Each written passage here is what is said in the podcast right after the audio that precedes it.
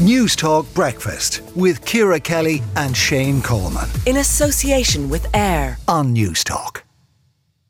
Beachgoers at Baile Quill Strand in Kerry were shocked yesterday morning to discover a 62 foot fin whale had washed up on the shore. And Padraig Whooley, who is the sightings officer with the Irish Whale and Dolphin Group, uh, joins us now. Do, do we know what has happened here? Is this poor whale died of natural causes, Padraig, or, or, or what do we what do we think the, the situation is?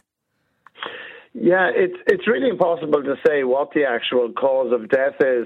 Um, you can't really ever do that on, unless you have an opportunity to carry out a full post mortem and the logistics of uh, of these really large whales. I mean, the, the, fin whale is the second largest species of whale on the planet, second only to the blue whale. So you're, you're talking about an animal that, and just looking at the photographs there, probably weighs somewhere between 40 and 50 tons weight. So actually, you know, to do a post post-mortem on an animal, you'd really need to, you know, move it off site and get yeah. it into a secure place where you could, you know, where and you could I, forensically look at it. And I presume moving this whale uh, will be uh, a huge issue because it is an enormous creature. So, so what happens now? I mean, they can't leave a, as you say, several ton whale rotting for months on a beach. What what what happens now? Well, that should be down to the local authorities. I mean, the Irish Whale and Dolphin Group have attended the whale. We've taken samples, which is great. So at least we have a certain amount of information on it.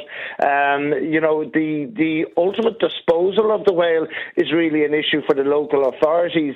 Um, you know, there's the, you know the you know we know from bitter experience because we had a very similar situation with the same species and the same size animal in Cork Courtmacsherry back in 2010, and uh, we watched them over a period, the local council tried to move that whale over a period of 48 hours, and they managed to move it all of about somewhere between four to five inches. Oh, uh, so, so, I thought you were so, going to say four to five kilometres or something, but no, four no, to five. No, well, they were trying to get the carcass to an industrial incinerator in County okay. Waterford, and I did a quick calculation and reckoned that, that at the rate of speed they were moving it, it could take them a couple of thousand years to get this animal. Okay. So then, then the options were kind kind of it was decided that the best way to move it was to break the carcass up into sections. That's what I would have thought. Do they do they I don't mean to be crude, but do they take like a chainsaw to it? And because it has to be, you can, I'm sure it become a health hazard, a, a, a, huge rotting thing on a beach. So you'd have to do something.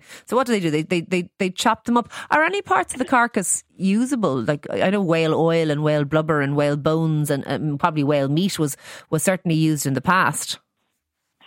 Yeah, certainly. I, I, mean, had this happened 200 years ago, the local, uh, you know, and if the animal was it. fresh. Now, in this case, the animal isn't fresh, but had this happened, and there are many parts of the world where if this happened today, the locals would go down, they'd cut the whale up, and they would actually just, it would be eaten by the local community. Yeah. Uh, but that's that's not going to happen in this day and age. But the, the options are very limited, really. Um, you'd never use a chainsaw because you would just destroy any chainsaws, the blubber or the, the muscle oh, really? Really? would just ruin any equipment. What happened in Courtmacsherry uh, in West Cork was that they actually just, you know, contractors went down and, and with their equipment just used the claws of diggers to actually break the body up. It's not very pretty, uh, no. and after a while, it, it just becomes a, a, a bloody messy operation. Okay. Um, but really, if the council do decide to remove it off site, that really is uh, the only option. The other option is to let Mother Nature run its course and have the animal just over a period period of time. Uh, the body well, would no break down, but that may not be and crows and seagulls and other creatures mm-hmm. will feast. That's natural cycle of life, but I, it's probably take a fair while anyway. Look, thank you for speaking to, to us on that. Uh, some really kind of amazing photos, Shane, in the in the papers this morning. That was uh, Padraig Whooley there, uh, sightings officer at the Irish Whale and Dolphin Group. Mm. Yeah, um, God, the size of the whale I know. has to be seen to be believed. It's a magnificent creature, God is, love yeah, it. Really sad. News Talk Breakfast with Ciara Kelly and Shane Coleman. In association with AIR. Weekday mornings at 7 on News Talk.